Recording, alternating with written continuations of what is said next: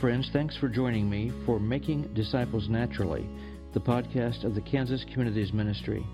My name is David Dennis, and I am so glad that you can be with us today. I was able to sit down recently with Dr. Richard Spann, the director of the Kansas Communities Ministry. In previous podcasts, he shared with us a bit of his background, how he grew up in a Christian home, completed medical school, and became a lung specialist in Wichita, Kansas.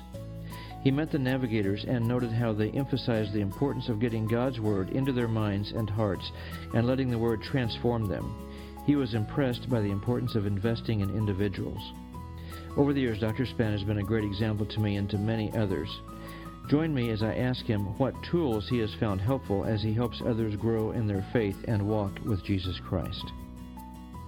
It depends a little bit on where the person is. If they're a new believer, I think uh, beginning with Christ, that 13-week study is very foundational. Uh, some of that has changed over the years. We have have tools which are different now. For a while, it was studies in Christian living years ago, and then the 2-7 program was very good. Uh, the um, study that I, I have been using uh, more recently uh, is Every Man a Warrior there is an adaptation for women now that's being developed and available.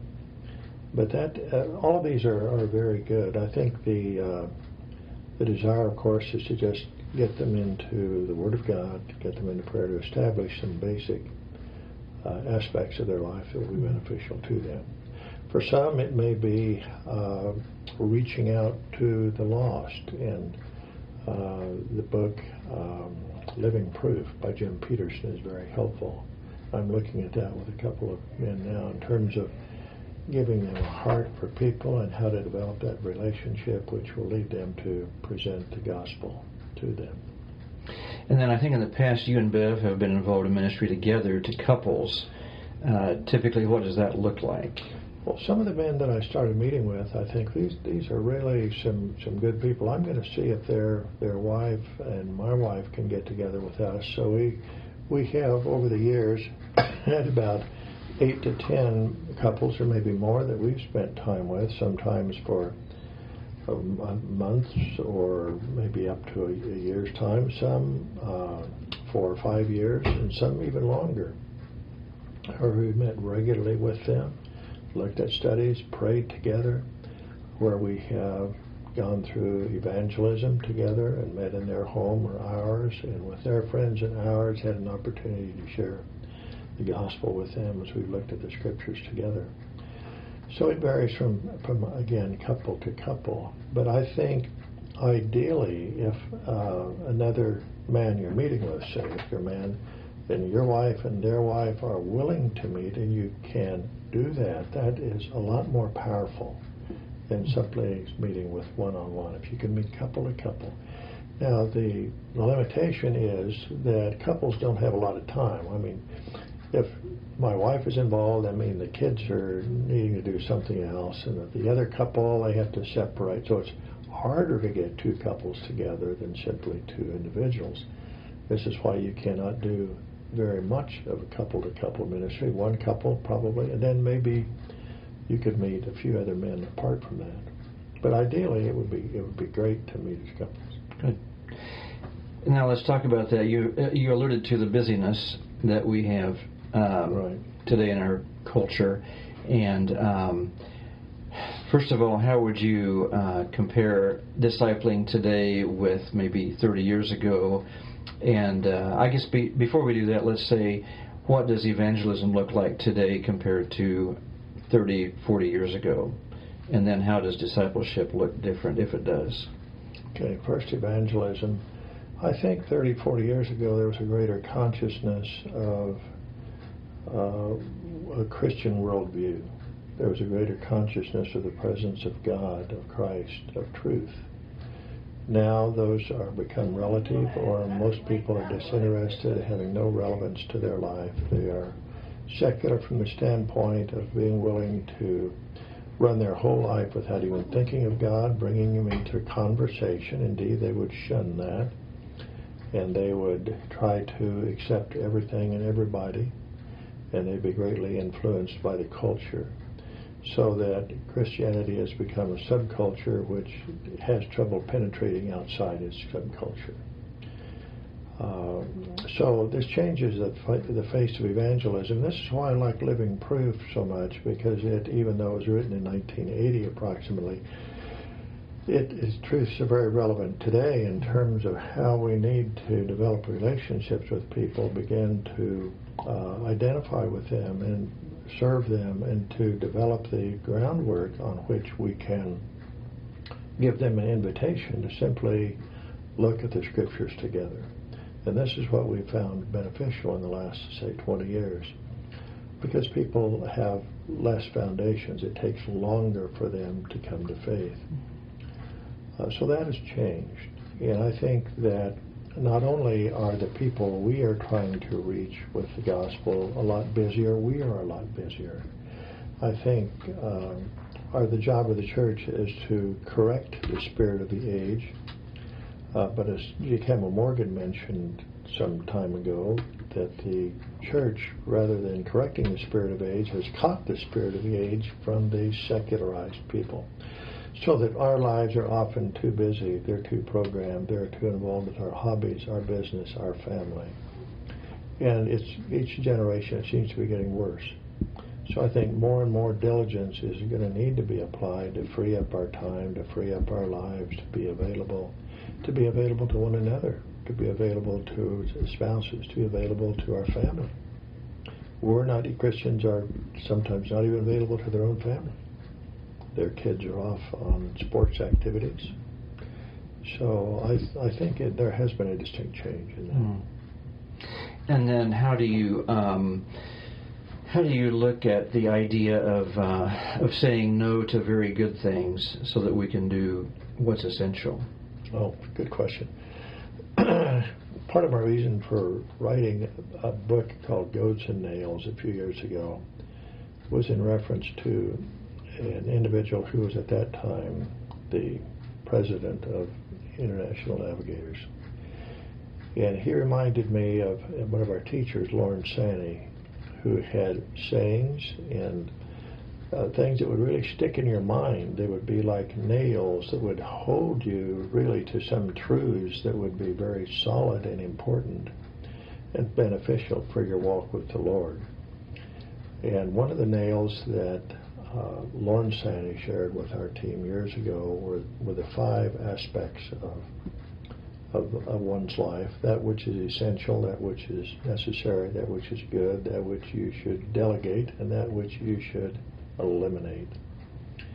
And I think that's been very helpful to me because it has helped me eliminate some things, delegate others, helped me realize that there's a lot of good things. And I think early in my practice I was invited to be a part of state committees, national committees, national boards, this, that, and the other thing. I realized, fortunately, I was, I realized what was essential, and so I said no to these good things. There's a lot of things that are necessary. Work is necessary. Caring for your home and house. How much of that, though, is necessary? How much work is necessary? Is it possible to cut back on the necessary, the amount of work I do, to make room for the essential? Yes, it is. And I began to do that a few years in practice, to cut down my hours at the office so that I could be available to the Lord and to people, to my family. And I think one of the ways that um, I needed to learn this was simply in Christian activity. Uh, for example, we had uh, memorized the word we were teaching on Monday night. I was going out Tuesday night uh, in evangelism explosion with our church. My wife was singing on Wednesday night. Thursday night, we had agreed for a new Lenten study that we were a part of that uh, was supposed to go on for eight weeks. And there was another group that met on Friday night that uh, was looking at some Jay Adams course. All these things were very good. and I think my wife and I looked at one another after this had been going on for a couple of weeks, and we said, this is not right we need to get hold of our lives specifically in terms of our time. So we prayed about that and we decided that one night for me would be good, where I could be gone and my wife was there taking care of the kids. Their girls were young at that point. One night for her would be good, singing in the choir, and I could take care of the kids. One night for both of us, where we could together have a ministry, which we did, memorize the Word. Our daughters were young, and they would take care of the other kids. They would fill out name tags. They would bring in treats. So it was kind of a ministry as a family that we developed with that ministry. So one for the family, one for me, one for her. The other four nights were for my family and for my wife and I. And so that was very beneficial to us, and we realized that that was that was enough. That was where that was essential for us to do that with our family. And the same thing with with my relationship with my wife. I realized as a resident that I could kind of come and go. When we were living in Rochester, Minnesota, I could call her and call her out for lunch. Well, we got back to, to Wichita here, the practice that never happened. And I realized that, that is that is not right either. So I began setting aside Tuesday noon and Friday noon to have lunch with my wife. Didn't matter what was going on at the office. Didn't matter if there was another program or committee or something. I would say, no, I can't do that. So uh, that was that was very important to make that make that decision, and I've done that to this day. So if anybody asks me to do anything on Tuesday or Friday noon, I say no, I can't do that. I can do that Monday, Wednesday, and Thursday, but not Tuesday or Friday. That's kind of a long answer to your question. That's great. No, that's very helpful. Very helpful. Yeah, something we all need to hear nowadays, especially, I think. Good. Very practical advice and encouragement. You know, it's true. We live in a very busy world today. Dr. Spann pointed out the fact that we need to limit our activities, even the good things that we are involved with, so that we can be more available to our spouse, our families, and so that we can be used by God in the lives of individuals. He reminded us of what is essential, what is necessary, what is good, what we need to delegate, or even what we should eliminate. Do you have margin in your life? I know it's a challenge for me every day. He told us of how we can keep our priorities straight. It's so easy to get sidetracked into what we might enjoy or what we might think are good activities, but we need to realize what is really essential our walk with the Lord and our availability to be used by Him in the lives of others. My objective is to know Christ in my own life in ever increasing depth and to make disciples and develop laborers at all times under any conditions in every place I go.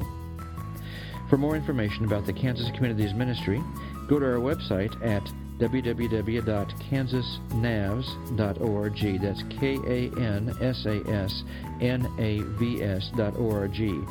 Or find us on Facebook at Kansas Communities Ministry. Do you sense a need in your own life for spiritual growth, or perhaps would you like coaching on how you can reach out to others? Email us at radio at kansasnavs.org. That's radio at kansasnavs.org. Join me next time as we learn more about making disciples naturally.